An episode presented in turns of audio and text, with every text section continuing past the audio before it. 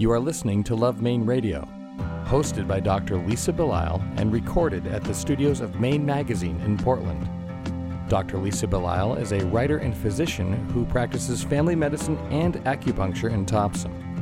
Show summaries are available at lovemaineradio.com. Portland Art Gallery is proud to sponsor Love Maine Radio. Portland Art Gallery is the city's largest and is located in the heart of the Old Port at 154 Middle Street. The gallery focuses on exhibiting the work of contemporary Maine artists and hosts a series of monthly solo shows in its newly expanded space, including Ingun Jorgensen, Brenda Cirioni, Daniel Corey, Jill Hoy, and Dave Allen. For complete show details, please visit our website at artcollectormaine.com. Love Maine Radio is also brought to you by Aristelle, a lingerie boutique on Exchange Street in Portland's Old Port, where every body is seen as a work of art and beauty is celebrated from the inside out. Shop with us in person or online at aristelle.com. Shay Stewart Bouley is the executive director of Community Change, a nearly 50 year old anti racism organization based in Boston that organizes and educates for racial equity with a specific focus on working with white people. She is also the creator of the well known blog Black Girl in Maine. Thanks for coming in today. Thank you for having me. So, you have. Um, you have actually a lot of interesting things that we could talk about. Right. um, but I'm most interested in, I guess, first coming to Maine. I mean, you you've been here for quite a while, 2002. Right. Why why choose essentially one of the whitest states? I didn't the choose the state intentionally, and I rarely talk about the reason why I moved here. I've been married twice. My first husband and I, when we divorced in God knows, like 1990 something, our son was still pretty young. Um, and we'll just say that our custody arrangement at one point just required us to be in the same place. And since he had moved back here and was unwilling to move back to Chicago, um, I was pretty much forced to move here. Well, that's kind of unfortunate. Yeah, it's an so, unfortunate way to right. have to come so, to. Yeah, so to be completely honest, when people always ask like, "How did you choose Maine?" I would have never chosen Maine on my own. It was sort of like your mother. You need to do what's best for your children. You go where you have to go. All right. So now you're here. I am here and it must have been an interesting journey for you. Um, it was quite an interesting journey in that it really um, just flipped my whole life upside down in terms of everything that I was planning on doing. Prior to moving to Maine, all of my work had been in social services, um, primarily working with homeless people in Chicago. I was program director of uh, a couple of different homeless shelters, and that was really my focus in working with low income homeless people, um, just I grew up working class, so definitely had quite an affinity for like how to help people. Um, and moving here just changed all of that. I did that for a number of years, but you know, certain things sort of just unfolded the more I the longer I was here, and it was like, oh, okay, I guess I'm going to be doing different work now. So you chose well working with homeless people, and that's that's difficult just to start with how how did how did that grab you? What was what was your intention when you first started in that field? Um, a lot of it had to do with my own childhood. There was about a six month period when my parents were homeless. So, and thankfully, you know, many we met many great people along the way. I was about ten or eleven at that time, um, and I never forgot those people and what that work meant to me. And just thinking about. Uh, services for homeless people in this country have really sort of deteriorated over the I would say the past several decades. So I felt a really strong, you know, just affinity to give back. Um, and it just, you know, made a lot of sense. It worked really well. Uh, homeless shelters have really interesting hours when you're raising children because they're they're open at nighttime. So I, you know, my first job was, you know, doing like the third shift at a homeless shelter, um, and it just kind of it was work that I just had a natural fit for most people don't have a natural fit for working in that field. Well, I mean, I was able to understand our clients really well um, and just understand, like, well, you know, there's so many reasons why people become homeless, and especially people with children. Um, and so for me, it was really, again, a way to just sort of give back. And no, I mean, when you're a child and you're thinking about what do you want to be when you grow up, working with the homeless isn't on that list. My daughter, who's 12, will often ask me, What did you want to be when you wanted to grow up? I actually wanted to be either an actor or an attorney. Um, I am neither of those things, though I did study theater for a number of years in Chicago up until the point in which I moved here uh, when I was close to about 30. Um, I would often take improv classes in my 20s. So, I mean, I'm sure it's a really good skill to have given that I talk a lot, but I'm neither an actor or an attorney. But you have created something um, that's really important, and probably the experiences that you've had in acting and in speaking have really contributed positively to that. Oh, yeah. I mean, I definitely would say that those experiences, I mean, I'm a person who I feel every experience that I have, it's just a building block. It, you know, builds on top of something else that I do. Um, and most certainly what I've created in terms of my work with Black Girl in Maine, which actually started off as a joke. Um, in 2008, I, you know, like many people, kind of got caught up in sort of the economic crash and uh, started working with a life coach and was trying to figure out what do I want to do with my life. Like, I've always wanted to write, but I'm not the greatest writer. And at that time, I was still doing some writing for the Portland Phoenix here, um, but I was really feeling hemmed in by the limitations of writing a regular column in a publication where it was like I had 600 words and I had all these things I wanted to say. Uh, my daughter at the time was three, and you know working with the life coach one of her suggestions was what if you start a blog? You know that's at the time the mommy blogging thing was really big. I had a three year old and a 16 year old so i thought great i've got tons of years of parenting experience. Let's write about my kids. Um, and the name even the name of the blog is a joke because i you know told my then husband yeah i should call it black girl in maine. And he goes why don't you call it black girl in maine? And i thought I don't know. I don't know. It sounds kind of weird to call your blog Black Girl in Maine. But then I thought, well, that's actually reflective of who I am. so let's call it Black Girl in Maine. Um, and in the earlier years, I would say 2008 to probably about 2012, I did do a lot of postings around parenting, uh, specifically through the lens of raising black children in Maine. Um, however, one of the things I discovered with blogging with an intention on parent focusing on parenting is that your children get to a certain age where you can't really write about them. And given that I started the blog when my son was 16, he was sophomore, junior in high school at that time. He was pretty good natured about me writing about a lot of stuff, but when he went to college, it became really clear that his stories weren't really my stories to tell anymore. Um, and so I just started to have a shift in terms of writing more about race, especially as I started seeing things more through a racialized lens in terms of understanding how Maine operates and why it's so white. So it really was just this natural, there was no there was no thought to it. There was no game plan. It just sort of where the blog is now was never part of my life plan. It just sort of happened. So what what did you learn? Why is Maine so white? And how does Maine operate? Because have, having lived here all my life, it's harder for me to see, you know, what somebody from, well, who's more objective can see. Well, in part because white Americans in general, and it's not just Maine, operate in what I call the silo of whiteness. And I should probably um, backtrack a little bit. One of my degrees, I have an undergraduate degree in African American studies, so I understand a lot about history as it relates to African American people, and understanding that a lot of history that's taught in our school systems actually is pretty whitewashed. Um, Maine operates in what I call a silo of whiteness. I think um, there are a number of reasons that it just it's not an attractive place for people of color to live. Um, there's the economic component. I know that uh, one of the things that was hard for me moving here, I started graduate school when I was here, and I went to graduate school in New Hampshire, was just looking at sort of the economic difference in terms of salaries and thinking, why are the salaries so much lower here? Uh, that's partly why I actually have a job that's based in Boston.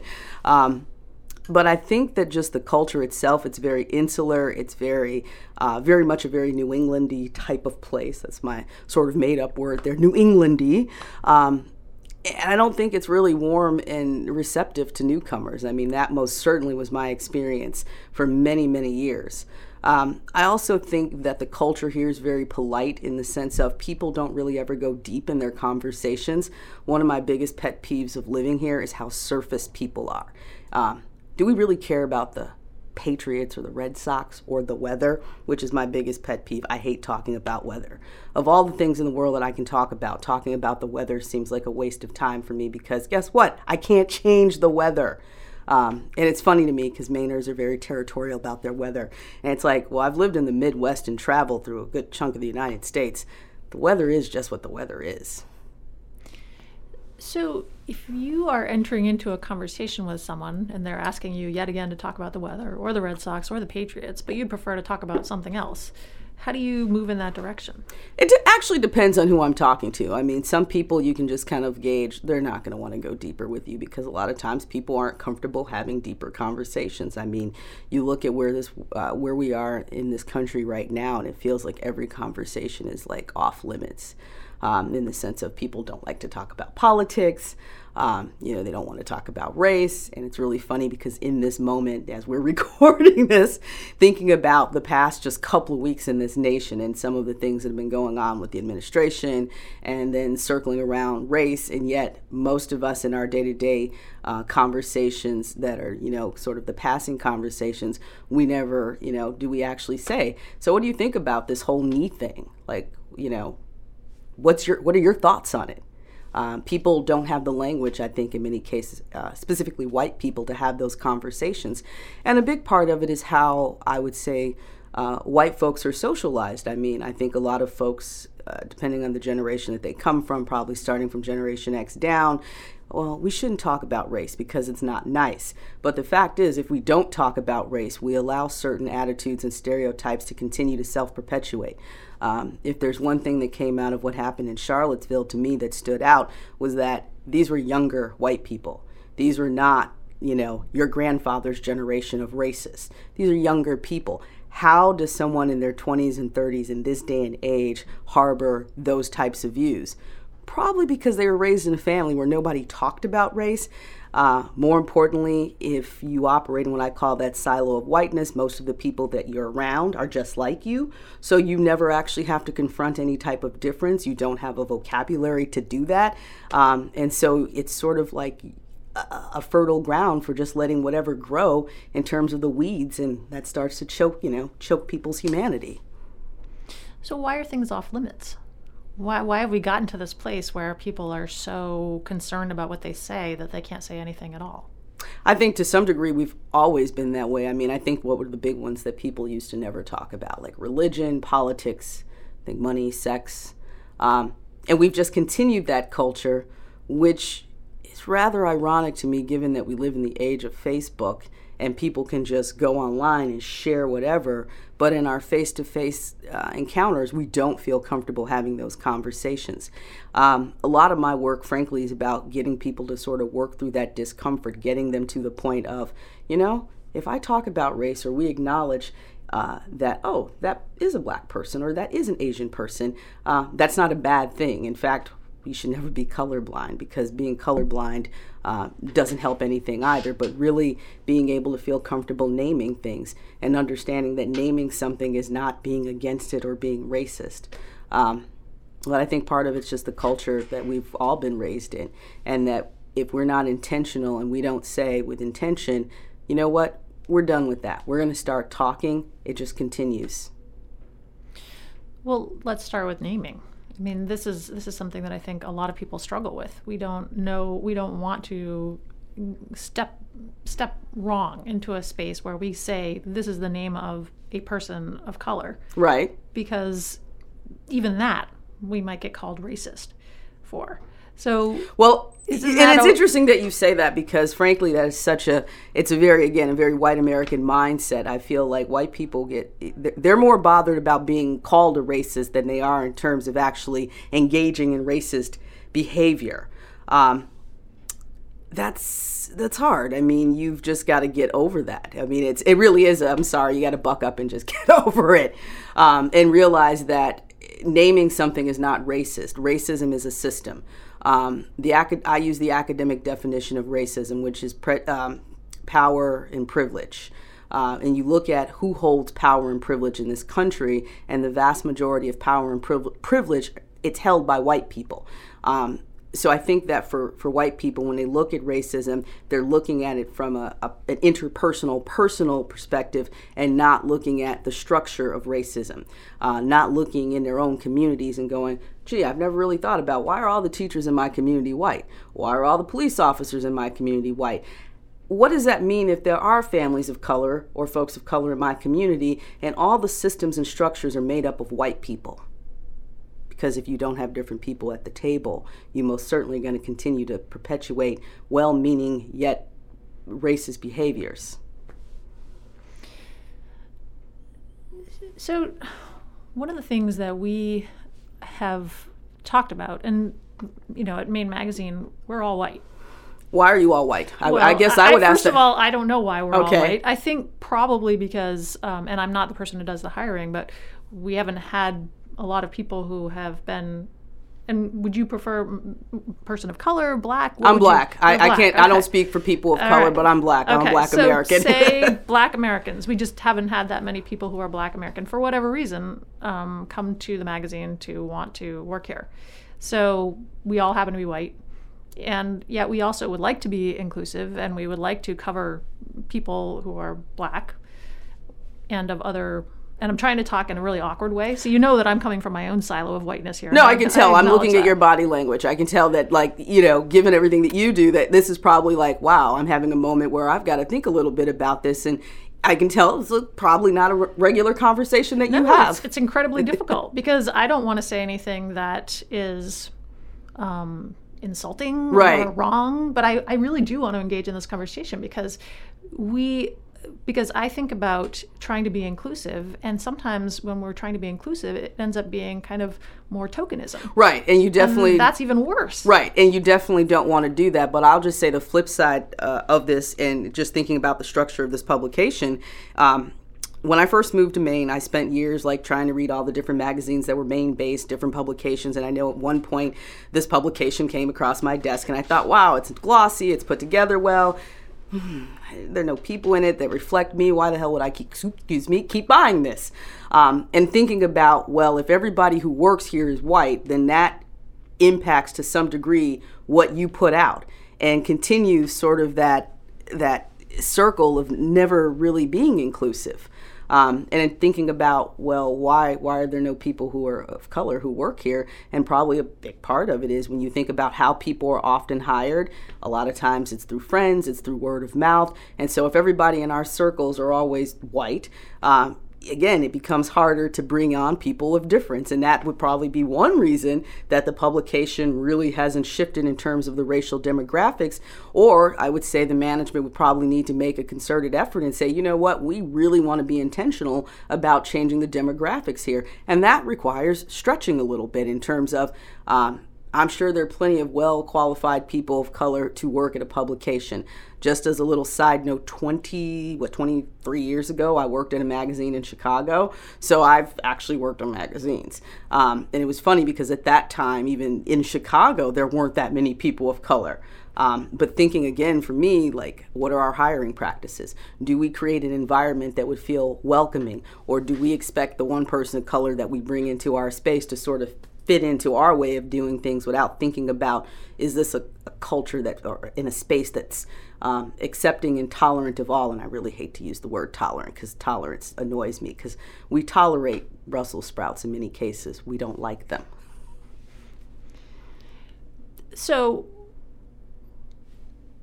if we're in this place where we would like to have people who are Black Americans, or really, really any Right. any other type of race, and just be more inclusive, but we're still in Maine, and we're still trying to figure out how to to be intentional and reach out to people. That's that's not always easy.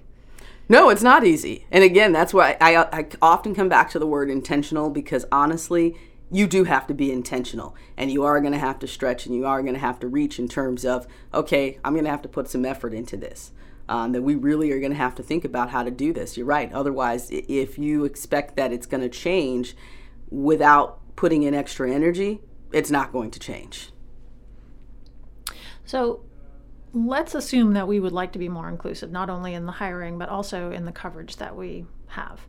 Um, and we are we actually are actively trying to do this and be intentional.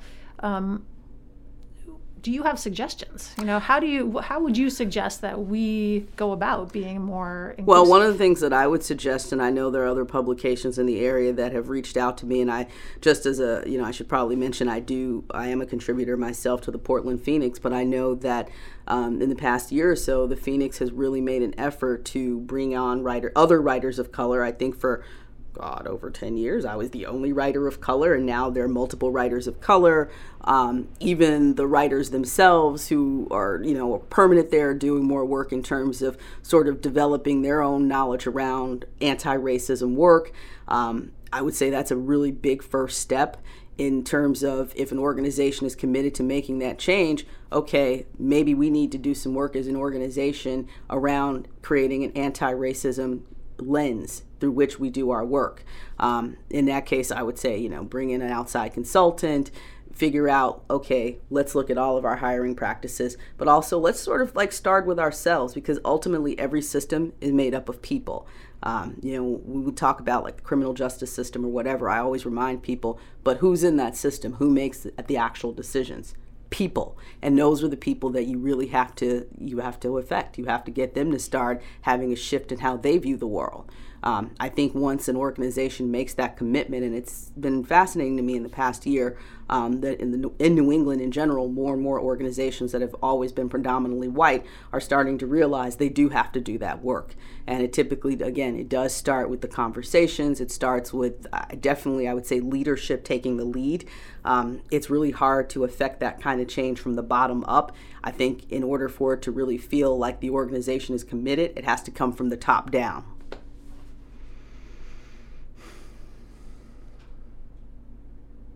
I mean, it's what you're talking about. I think is important, and I and I know that, you know, my my daughter who's in college, who's a senior, you know, we have conversations about this, and her issue. She talks about um, gender. Gender is her is her big focus. Obviously, she's also white, so just you know, this is just the direction that she's gone in, and even that is really difficult. It's really hard to like affect change and help people, you know, move their lens with regard to gender. Right and we have a we have plenty of women working at this magazine and we have plenty of women who are represented on its pages. So but again if you're making that change where is it starting from? Is it starting from the mid- middle? Is it starting from the bottom? Or is the commitment starting from the top down? Where everyone says okay let's look at everything here. If we're going to like look at the gender you know uh, gender roles, look at everything in terms around gender. Where is it starting? And really, I think putting an intensive lens on it to say, this is what we want to do. So what I'm getting from this is that it's just it's there's not, it's not an easy fix. There's it's work to be done. this is a country. Well, I mean, when you think about this historically, this is a country that has never like had a major dialogue on race. This was a country um, that still owes a lot to Native Americans and Black folks in this country, given our history, and we've never really acknowledged that. Uh, when you actually think about the civil rights movement, I think people have this really uh, glossy sort of like oh, that happened so long ago. Um, but last year it was interesting for me. I did a TED talk, and in preparing for my TED talk, I spent a lot of time talking to my father, who grew up under Jim Crow in the South, um, and realizing that the last laws that were really taken off the books with regards to Jim Crow were taken off the books less than 10 years before I was born in the late 1960s. So we really aren't that far along as a nation when it comes to dealing with race, race because you still have then the generational effects. I mean, my father grew up having to go to segregated high schools because it was illegal for him to go to an integrated high school. Um, he grew up drinking from that colored water fountain. So then, when you look at other factors like you know the the educational piece, the uh, the economic piece, and you realize wow, there's still people grappling with that. But yet, we've never had a dialogue beyond that as a nation. We talk about and how we teach our kids. Well, you had the civil rights movement. There was MLK, uh, which is always fascinating to me because most people, when they think about his words, you know, they, they, they only look at the really pretty words, the ones that made people feel good. They don't talk about the ones where he said, you know, white progressives are really not doing their job. Um, and then we, of course, from the MLK days, we skipped to what I call the Obama days and how we instantly wanted to label that post racial. It's like, oh my God, we've elected our first black president. We're so beyond race.